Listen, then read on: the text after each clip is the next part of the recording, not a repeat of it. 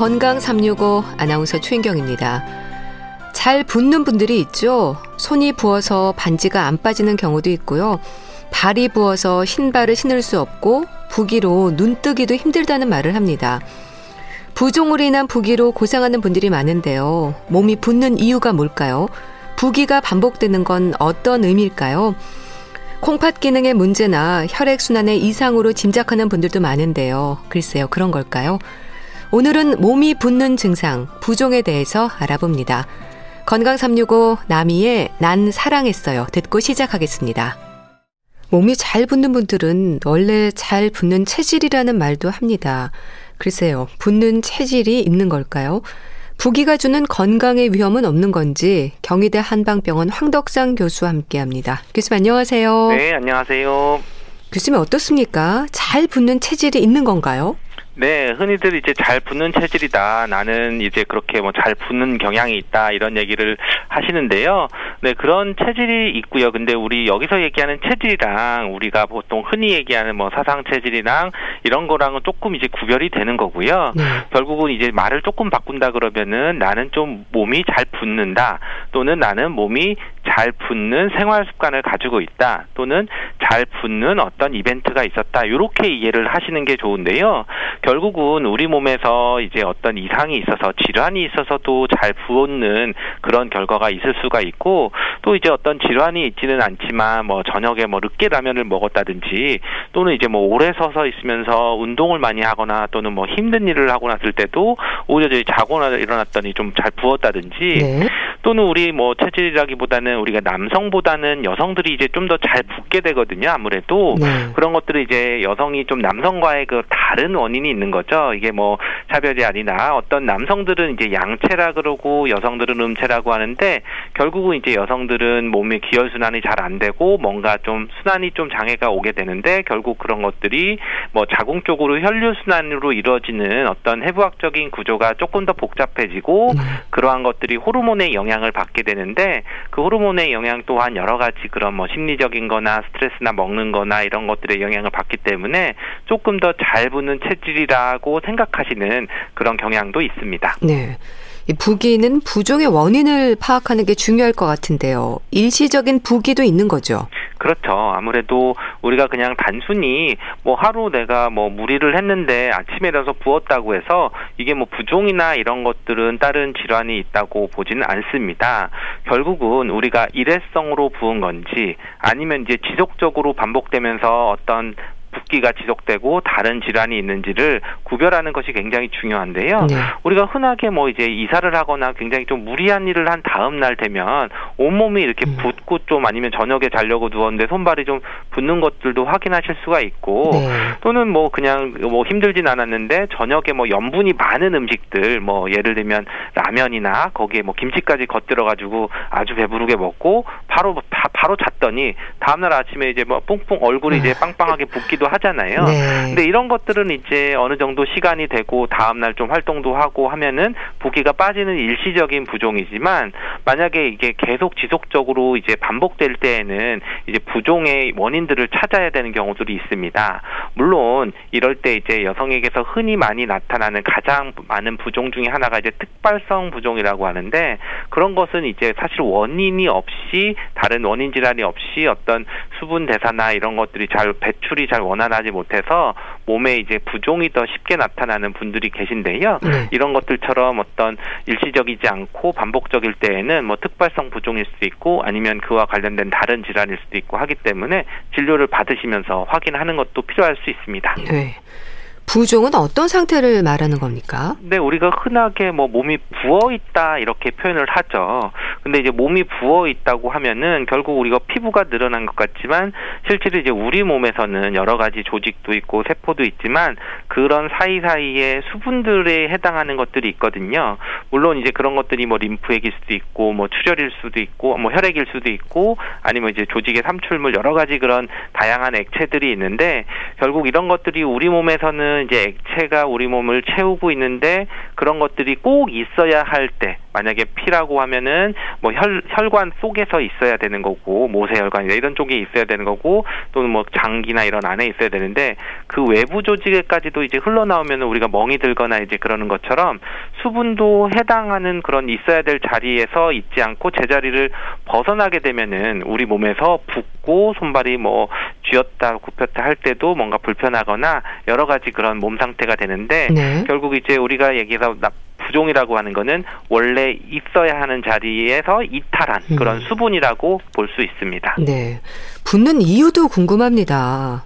네, 그렇죠. 붓는 원인도 어떻게 보면 이제 질환이 있느냐 아니냐 이런 것들도 볼 수 있고요. 그래서 특발성이라고 해서 특발성 부종은 우리가 그냥 뭐 스트레스 또는 뭐 피로가 심해지거나 또는 뭐 그런 낮에 운동을 하거나 또는 뭐 음식이나 이런 섭취에서 전해질이 좀 깨지는 그렇게 좀 편식을 하거나 했을 때도 이제 오는 부종이 있을 수도 있고요. 네. 또는 어떤 질환으로 인해서 오는 부종도 분명히 있습니다.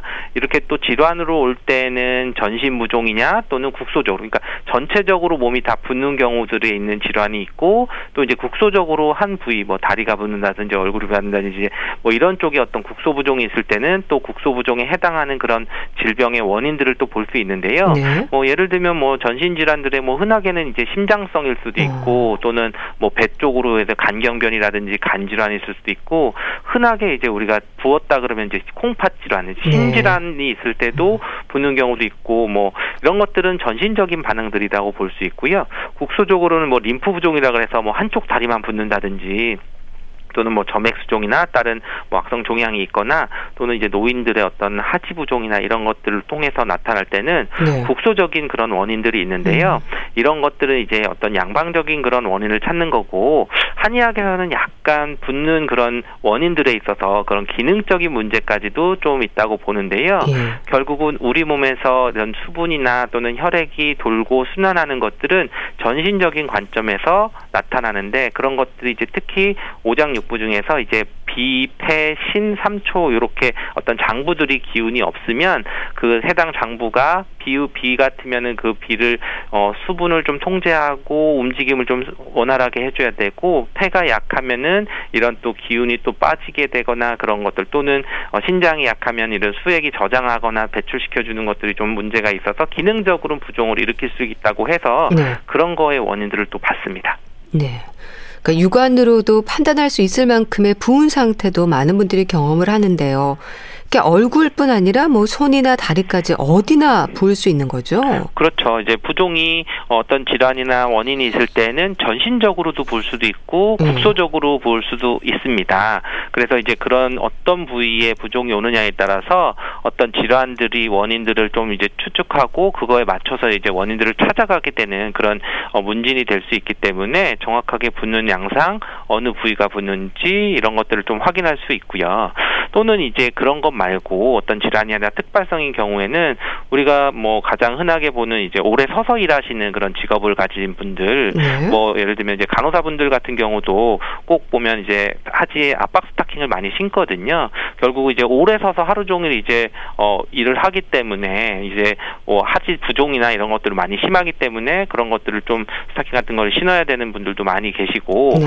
또는 우리가 뭐 그런 것보다 오히려 혈액 순환이나 이런 게 잘 안 돼서 오히려 힘들거나 했을 때는 뭐 우리가 잘 때 누우면은 꼭 이제 뭐 저녁에 대해서 손발이 붓는다든지 또는 뭐 얼굴이 붓는다든지 이런 것들도 있기 때문에 어 우리가 부종에 어떤 내가 부었다 안 부었다 이런 것도 중요하지만 만약에 부었으면은 어 이게 전신적으로 부은 건지 아니면 어떤 어 국소적으로 부은 건지 그리고 이제 그와 관련되는 다른 뭐 병이 병의 가능성들 또는 뭐 먹는 약물들 또는 이런 것들이 어떻게 하면 심해지는지 그런 경향성들을 좀 확인하시고 진료에 임하시면은 오히려 그 원인 질환들을 정확하게 찾을 수 있습니다. 네.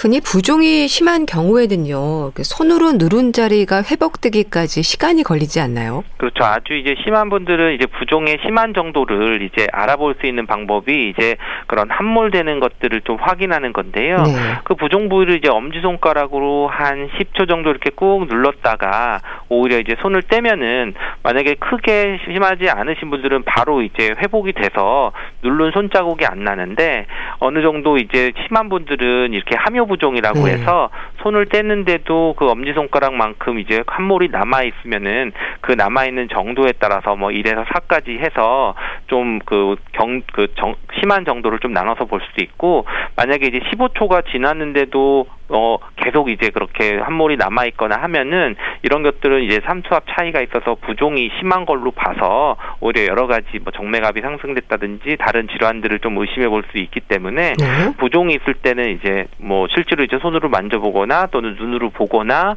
뭐 또는 촉진을 하거나 뭐 이런 것들을 어 기본적으로 하는 것도 음. 도움이 되고 더 심한 경우는 이제 혈액 검사나 뭐 다른 뭐 엑스레이나 뭐 소변 검사나 이런 여러 가지들을 같이 병행을 네. 하셔야 됩니다.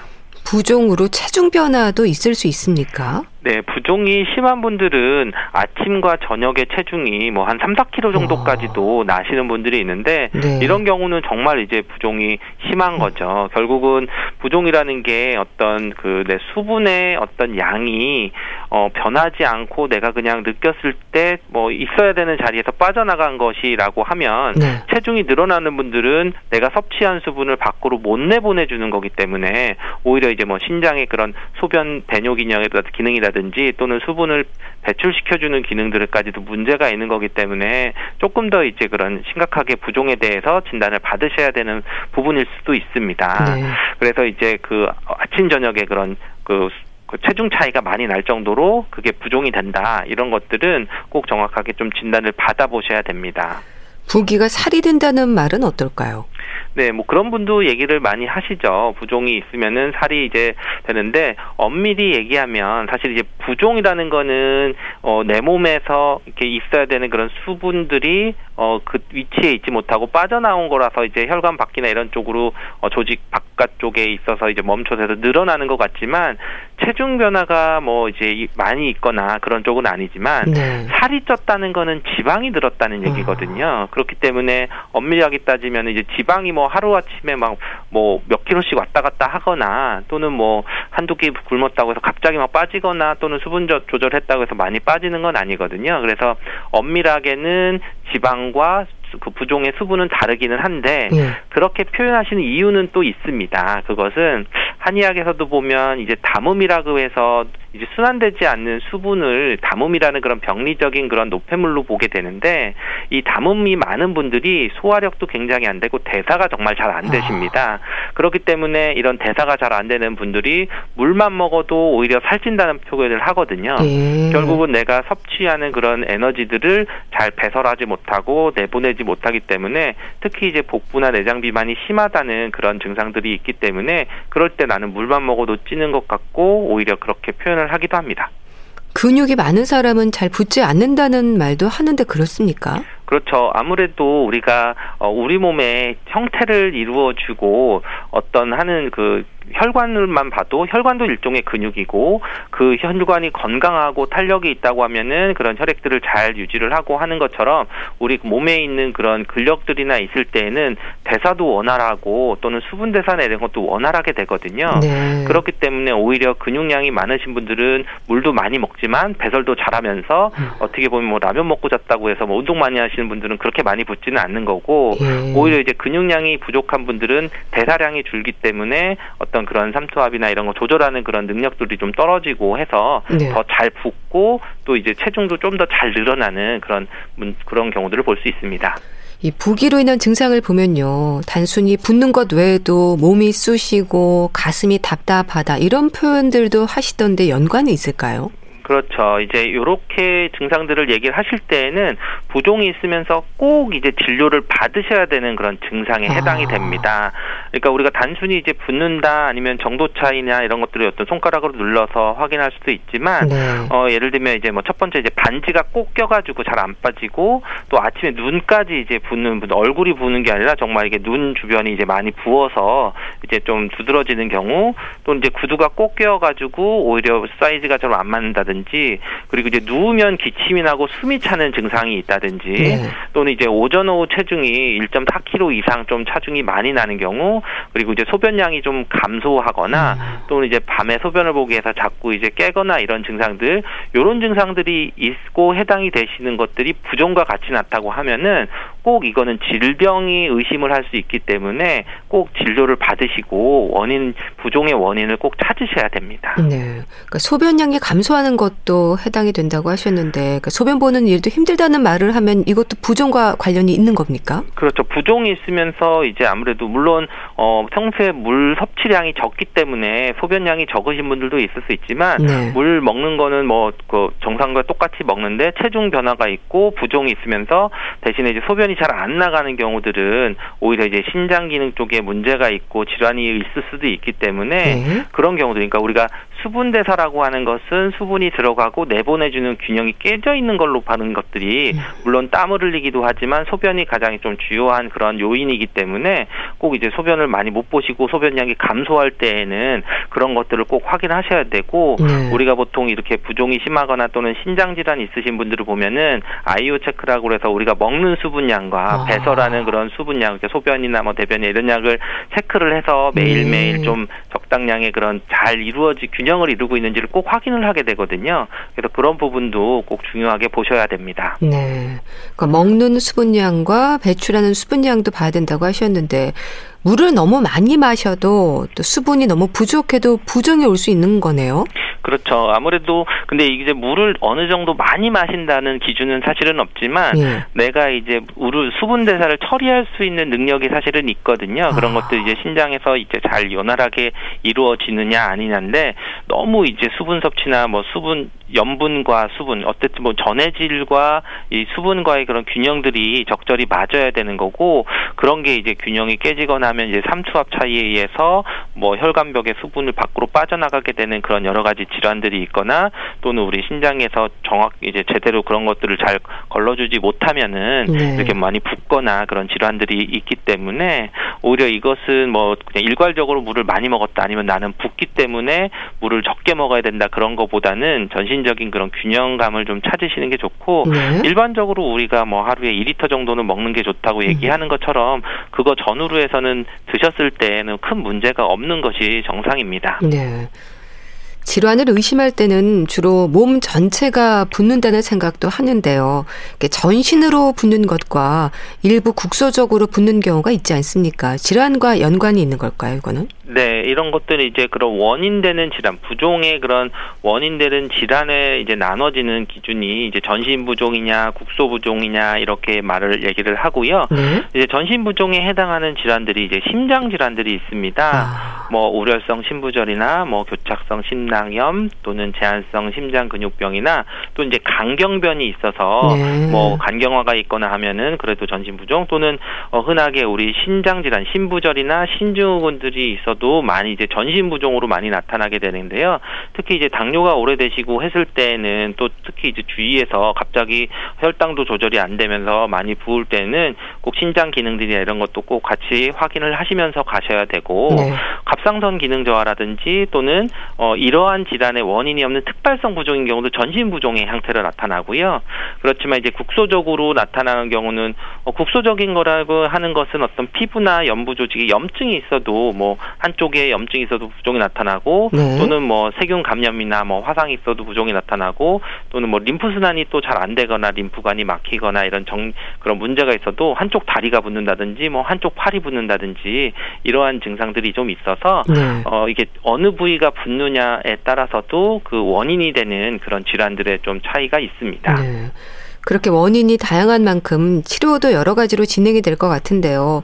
근데 원인이 없는 부종도 있긴 하죠. 그렇죠. 이제 원인이 없는 부종을 특발성 이제 원인이 부종이라고 하는데요. 네. 이런 경우는 이런 어떤 구조적인 검사를 했을 때 어떤 심장이나 뭐 다른 신장 기능, 뭐 혈액 검사나 뭐 소변 검사나 뭐 엑스레이나 초음파 촬영을 했을 때도 다 이상이 없는 경우에 특발성 부종이라고 하는데 우리가 흔하게 어, 한의학에서는 이제 이런 경우가 또 오히려 좋은 효과를 보는 경우가 많습니다. 그래서 이제 한의학에서는 바로 수분을 대사를 도와주는 것들도 내 몸에 음. 이제 기운이 좀 어느 정도 있어서 비위 기능이 원활히 돼야 수분도 좀 원활히 순환이 된다고 얘기를 하거든요. 결국 이제 그런 것들이 잘 이루어지지 않았을 때 내 몸에서 이제 좀 기운도 없으면서 잘 붓는 형태로 나타나고 조금만 무리를 하면은 또는 너무 긴장하거나 스트레스를 받아도 바로 그런 것들이 어떤 붓는 것처럼 나타나는 네. 증상들을 볼 수 있습니다. 음. 그럼 치료를 위해서 한의학에서는 어떤 방법이 쓰이나요? 어, 이제 원인을 모르는 특발성의 경우들은 환자의 어떤 기본적인 체질, 이거는 뭐 부종의 체질이 아니라 사상 체질이라든지 어떤 기혈의 그런 운행들의 균형도를 보는 것들을 봐서 허, 허증과 실증으로 나눕니다. 네. 결국은 우선 허증인 경우들은 우리 몸에서 기운이 없어서 비, 비기능, 폐기능, 신기능의 기능을 보충을 해주는 그런 약들을 쓰게 되면은 오히려 부종들이 좀 원활하게 되면서 기운도 좀 나게 되는 경우도 있고요. 실증이라고 하는 것은 정말 뭔가 이제 염증이 있는 것처럼 대소변이 잘 안 나가면서 뭐 좀 감기 기운처럼 열도 나고 급성기에 해당하는 경우들은 뭐 팔정산이나 인산패독산이나 이런 여러 가지 그런 약제들을 통해서 네. 그 부종을 치료를 하고 있습니다. 네. 너무 짜게 먹는 식습관도 부종의 원인이지 않을까 싶은데요. 예방을 위한 노력도 필요할 것 같습니다. 어떻게 하는 게 좋을까요? 그렇죠. 우리가 뭐 부종할 때 가장 뭐 예방하는 방법 한 가지만 얘기하면 특히 이제 우리나라의 경우들의 식습관 중에서 네. 소금 섭취가 가장 이제 문제가 되거든요.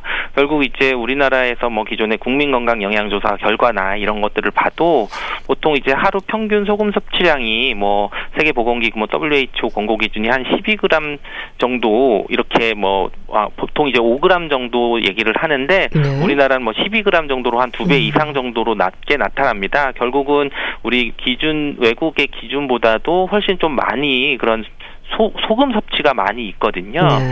그런데 이제 주의하는 거는 보면은 어 짜게 먹지 않는다고 생각하는데도 소금 섭취량이 굉장히 많다는 거죠. 아. 그것에 이제 원인이 되는 게 어떻게 보면 이제 국이나 찌개류거든요. 네. 아무래도 이제 국물에 녹아져 있거나 이렇게 다른 뭐 건더기 위주로 이렇게 같이 섞여 있으면은 실제로는 소분 소금의 그런 함유량이 굉장히 높은데 이게 단순하게 그냥 그 짜지 않게 느껴졌다고 해서 국물을 뭐 여러 가지 벌컥벌컥 먹고 국 밥을 말아 먹거나 이런 경우에는 실제로 내가 생각했던 것보다는 더 많은 소금을 섭취할 수 있기 때문에 네. 그 부분 이제 국 위주나 또는 이제 찌개를 유들해서 국물을 너무 많이 먹지 않는 것들이 부종이 있는 분들에게는 좀 주의하셔야 되는 그런 생활 습관입니다. 네. 부종이 계속되는 분들이 살펴야 하는 부분들도 좀 짚어주세요. 네, 우리가 운, 저, 기본적으로는 부종을 예방하는 분들은 어, 수분 대사가 잘 이루어지는 순환이 개선되는 게 중요합니다. 네. 그러기 위해서는 조금 전에 말씀드린 그런 소금 섭취하는 것도 줄어드는 것도 좋고 네. 그리고 또 이제 여성들 같은 경우는 이제 아무래도 생리 주기에 맞춰서 좀 수분이 늘은 대사가 수 분이 늘어나게 되는 생리 전후로는 좀 소금 섭취를 좀 줄이는 것이 좋고 네. 또 이렇게 저녁에 이제 좀 너무 늦게 자기 전에는 뭐 자극적인 음식이나 또 염분이 좀 많은 음식들은 4시간 전에는 좀 안 먹는 게 좋고 그리고 오후에는 꼭 다리를 좀 올리거나 좀 움직이는 스트레칭을 꼭 해주고 나서 자는 것들이 좋아서 기본적으로 모든 큰 관절들 우리가 어깨 관절, 고관절 또는 목이나 허리 이런 큰 관절들을 네. 평소에도 자주 스트레칭 해주는 것이 이런 부종들을 예방해 주는 방법입니다. 네, 알겠습니다.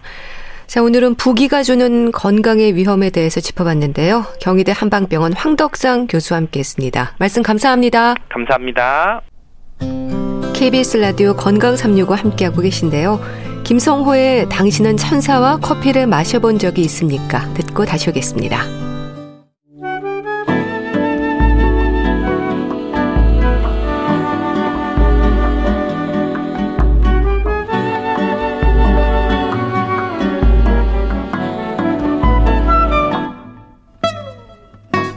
건강한 하루의 시작. KBS 라디오 건강 365. 최윤경 아나운서의 진행입니다. 주말의 건강책 정보 북컬럼니스트 홍순철 씨와 함께합니다. 안녕하세요. 네, 안녕하세요. 단어 하나로도 마음이 편해질 수 있네요. 정원. 생각만 해도 좋을 것 같은데. 자, 오늘 소개해 줄 책이 정원의 쓸모. 마음이 좀 편해지는 책인가요? 예, 아무래도 우리가 자연 생각하고 정원 생각하면 마음이 좀 차분해질 수 있잖아요. 네. 오늘이 4월 3일이니까 이제 이틀 있으면 식목일입니다. 아. 근데 요즘은 식목일이 돼도 아, 나무를 심고 뭔가 좀 숲을 생각하고 음. 이런 어떤 마음의 여유가 좀 없는 것 같아요. 그러게요. 예전에는 나무 참 많이 심었는데요. 그렇게 말입니다. 음. 그만큼 참 우리가 삭막한 현대 사회에 살고 있다라는 건데요. 네. 이 삭막한 도시에 살고 있어서 그럴까요? 참 우리가 많이 아픕니다. 이 의학이 발전하는데 병 때문에 고생하는 분들이 더 늘고 있거든요. 이전 세대에 비해서 지금 세대를 더욱더 힘들게 하는 게 아마 마음의 병 인 것 같습니다. 네. 사실 이전 세대에는 발견할 수 없었던 다양한 마음의 질병들이 지금 우리를 괴롭히고 있는데요. 이 오늘 소개해드리는 정원의 쓸모 이 책의 저자는 수 스튜어트 스미스란 분인데 이분은 정신과 의사세요. 네. 그런데 정원 가꾸기를 너무나 사랑하셔서 30년간 정원을 가꿔오고 있는 분입니다. 아, 그는 자신의 경험과 임상 경험을 바탕으로 식물에게는 인간을 치유하는 놀라운 능력이 있다. 라고 소개하고 있는 거죠. 네. 이 책에서 정원을 가꾸면서 우울증, 트라우마, 각종 중독, 공황장애, 불안장애 이런 것들을 극복한 사람들을 소개합니다. 그리고 과학적인 연구 결과들을 통해서 인생을 바꾸는 식물의 힘을 증명해내고 있는데요. 네. 그러고 보면 우리가 손에 흙을 묻혀본 지가 언제인지 모르겠어요. 아, 그러네요. 책에 의하면 흙 묻은 손이 우리의 마음을 어루만질 수 있다라고 이야기합니다.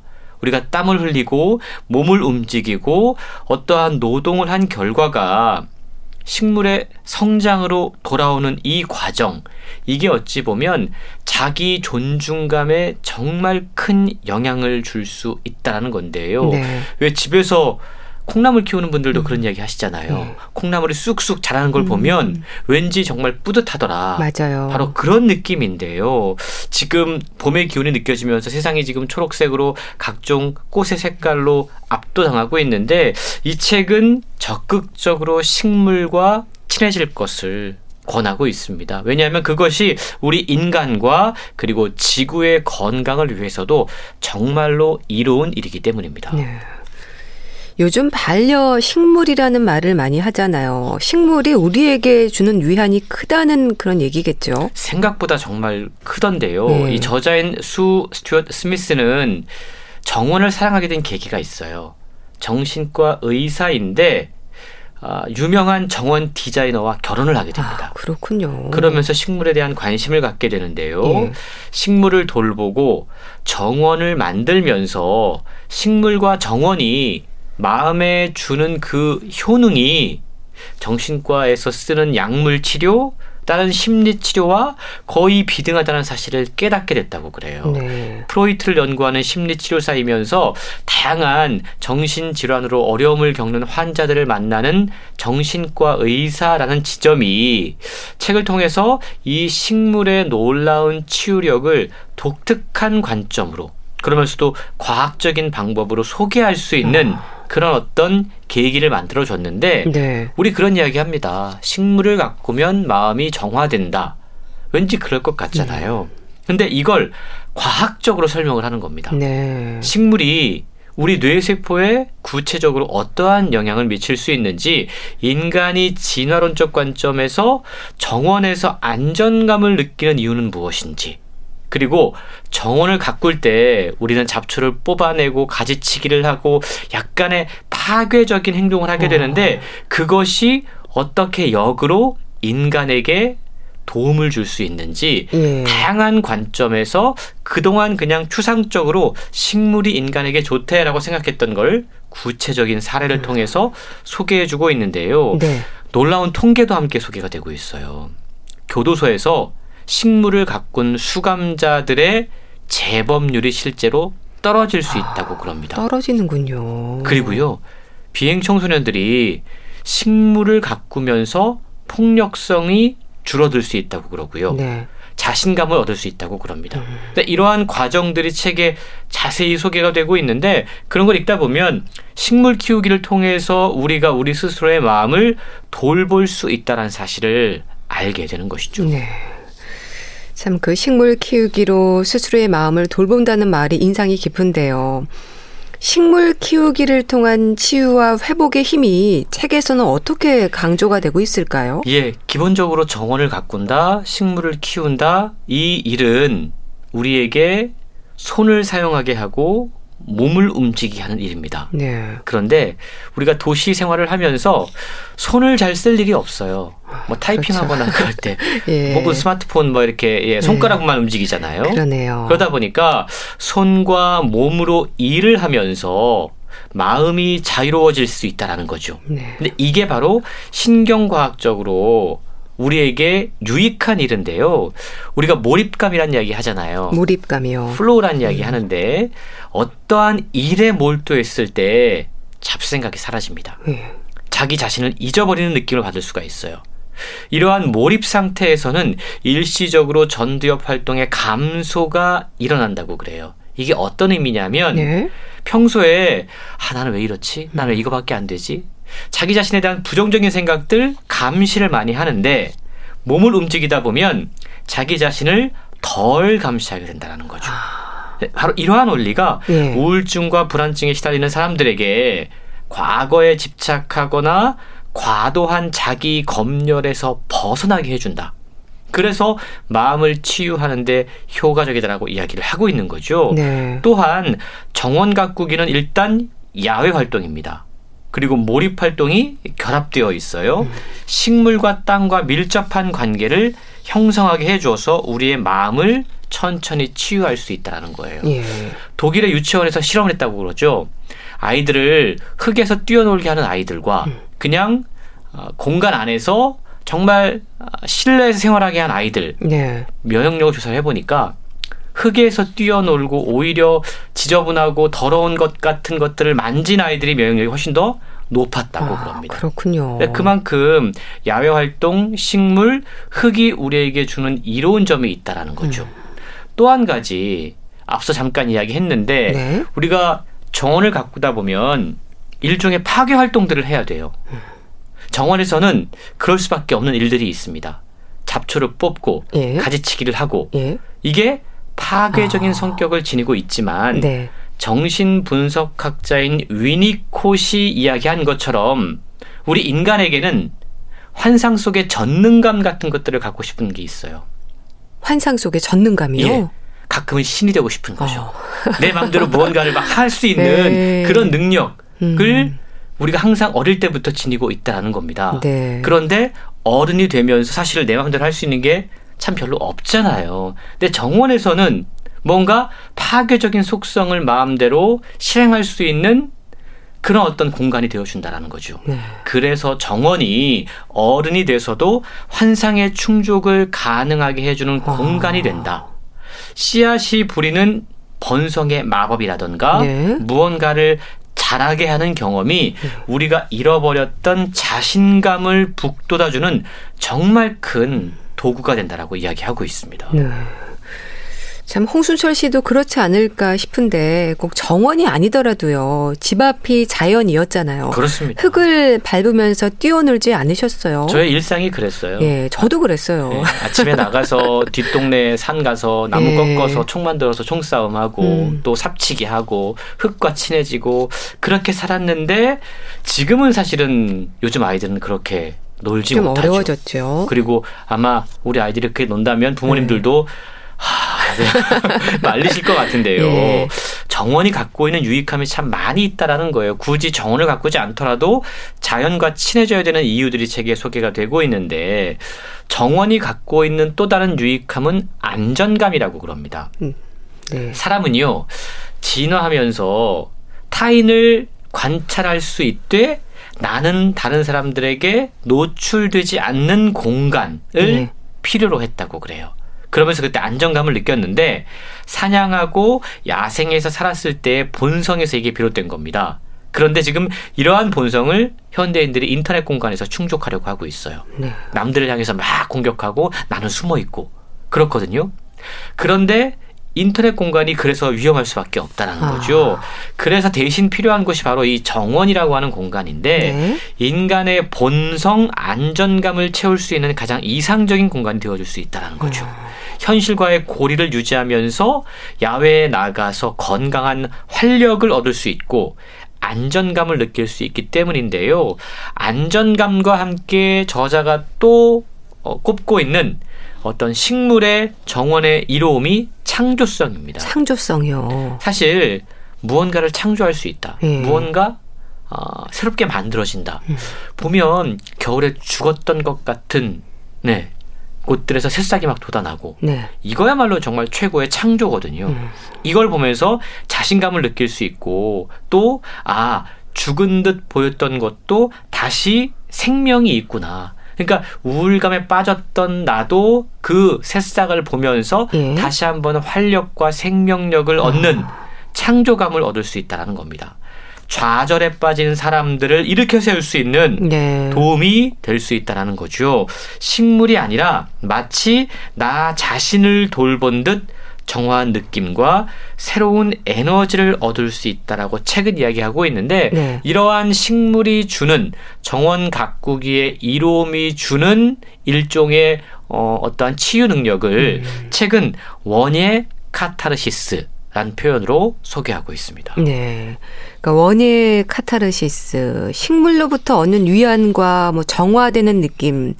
좀 그러네요. 여러 면에서 정원 가꾸기가 사람에게 이렇게 이로운지 잘 몰랐었습니다. 그러게 말입니다. 그러니까 우리가 사실 좀 정원 가꾸기로부터 좀 멀어지고 있고 네. 어떻게 보면 디지털 공간 안에서 생활하게 되면서 사실 정원 가꾸기는 지극히 아날로그적인 행위거든요. 네. 몸을 움직이고 마음을 음. 써야 되고 손을 움직여야 되고 물도 줘야 되고 네. 햇볕이 있는 곳으로 식물들을 옮겨야 되고 이러한 행위들을 하는 법들을 잊어버리고 있고 있다는 겁니다. 그래서 책은 제목처럼 정원의 쓸모에 대해서 아주 다양한 관점에서 이야기를 하고 있는데요. 정원의 쓸모요. 정원 그러면 음 혼자서 지내는 어떤 정원도 좋지만 예. 우리 유럽에 이렇게 여행 가 보면 아, 아뭐이 사랑하는 공주에게 선물한 네. 정원도 있고 그런 멋진 정원들이 있잖아요. 그리고 그 정원들이 많은 사람들이 사교 활동과 어떠한 공동체적인 생활을 했던 공간으로 활용됐던 아. 것을 확인할 수가 있습니다. 그렇네요. 그래서 책은 정원은 혼자 즐기는 것이라고 하기보다는 공동체적이다. 음. 그리고 자연과 가까이 그러니까 도심으로 더 가까이 가려는 일종의 주류와는 다르게 반대로 자연으로 가는 약간은 급진적인 성격이 존재한다라고 이야기를 하고 있는데요. 네. 요즘 바이오필리아란 말이 뜨고 있습니다. 바이오필리아요? 바이오필리아는 윌슨이 처음 한 말인데 네. 이 자연을 의미하는 바이오와 사랑을 의미하는 필리아가 결합된 말이죠. 음. 그래서 요즘 바이오필릭 디자인이라고 해서 네. 건축가들이 가장 관심 있어 하는 게 어떻게 하면 이 회색 도시에 예. 자연을 끌어들일 것인가. 아. 실제로 미국의 유명 기업들, IT 기업들을 보면 네. 여기가 사무실인지 음. 아니면 숲인지 모를 정도로 뭔가 공간을 꾸미고 그 안에다가 시냇물과 폭포수까지 만들고 직원들이 거기서 일을 하고 반려견과 산책을 하고 뛰어난 창조적인 능력들이 솟아나도록 디자인을 하고 있다고 그래요. 그 일을 하고 있지만 자연과 함께 하고 있다는 그런 생각을 들게 하는 거죠. 그렇습니다. 그만큼 자연에서 활동하게 하면 사람들의 창의성과 여러 가지 치유 능력이 회복될 수 있다라는 것들을 사람들은 지금 알고 있고 네. 그런 것들을 디자인적인 측면에서 지금 활용하고 있다라는 거죠. 아. 그래서 지역 속의 어떤 중심 공간에 과거에는 일하는 공간이 있었다면 네. 이제는 정원, 숲, 아. 나무, 식물들을 배치하려는 노력들을 하고 있다라는 겁니다. 네. 저자는 공동체적인 성격으로서의 정원 가꾸기 프로그램이 우리에게 필요하다라고 이야기합니다. 공동체적 성격으로서의 정원 가꾸기 예. 프로그램이요. 어떤 거냐면요. 아까 제가 유럽의 정원 이야기 잠깐 했는데 네. 유럽의 정원이 기본적으로 누군가가 이렇게 좀 선물해주고 멋진 꽃을 키우는 공간으로도 활용됐지만 네. 그곳은 그곳에 참여한 사람들이 그곳에서 난 식물들과 과일과 채소들을 함께 공유하는 아. 성격을 지니고 있었습니다. 그래서 정원은 기본적으로 음식을 재배하고 나누고 함께하는 그런 행위가 벌어지는 공간이라는 거죠. 그랬군요. 그래서 정원 그러면 기본적으로 예. 통합하는 능력이 있다. 라고 이야기를 하고 있는데요. 삭막한 도시 속에 자연의 공간이 있다라는 것 그 자체로 사람들은 큰 위안을 받을 수 있고 네. 누군가와 함께 무엇을 가꾸고 또 과실을 나눈다라는 느낌으로 정말 인간의 기본적인 욕망들을 채울 수 있다라는 거죠. 네. 그래서 정원은 인간 본성에 새겨진 자연에 대한 본능, 이게 앞서 바이오필리아라고 이야기했던 건데요. 그걸 충족해주고 위안을 준다라고 이야기를 하고 있습니다. 네. 자연과 식물을 통해서 위안을 얻을 수 있는 인간의 본성. 우리가 그동안 산업화 사회에서 잠시 잊고 살아왔는데 이 책을 통해서 우리가 다시 식물을 키우고 정원을 가꾸고 숲과 가까이 함으로써 우리의 마음과 몸이 건강해질 수 있다는 사실을 깨달았으면 좋겠고요. 네. 그래서 저자는 이렇게 결론을 내립니다. 정원은 우리가 되찾아야 할 오래된 미래다. 네. 라는 이야기요. 요즘 파를 키우는 분들도 많습니다. 그러니까 심리적 안정에 힐링 효과까지 얻을 수 있다고 하던데, 뭐 파나 양파, 바질 이렇게 베란다 속에 작은 텃밭을 가꾸는 것도 정원일 수 있지 않을까 싶어요. 키우고 보는 재미가 또 있잖아요. 그렇습니다. 뭐 우리가 정원 그러면 거창하게 네. 뭐 어떤 나는 아파트에 살아서 이게 나하고 상관없는 이야기라고 할 수 있는데 말씀하신 것처럼 식물이 자라는 것들을 느끼면 되는 거예요. 네. 보면 되는 겁니다. 그리고 내가 무언가에 수고를 기울일 수 있으면 그게 결국 정원 가꾸기의 힘인데요. 네. 사소한 것이라고 하더라도 식물들을 가꾸고 키우면서 내가 성장하는 그리고 아픈 내가 치유받는 느낌들을 받을 수 있다면 그것이 이 책이 이야기하고 있는 바이오필리아 그리고 정원의 쓸모가 아닐까라는 생각을 해보게 됩니다. 네. 자, 주말의 건강책 정보. 오늘은 정원의 쓸모 어, 소개해 주셨는데요. 북컬럼니스트 홍순철 씨와 함께 했습니다. 잘 들었습니다. 감사합니다. 고맙습니다. 정수라의 플립 이슬 보내드리면서 인사드릴게요. 건강365 아나운서 최인경이었습니다. 고맙습니다.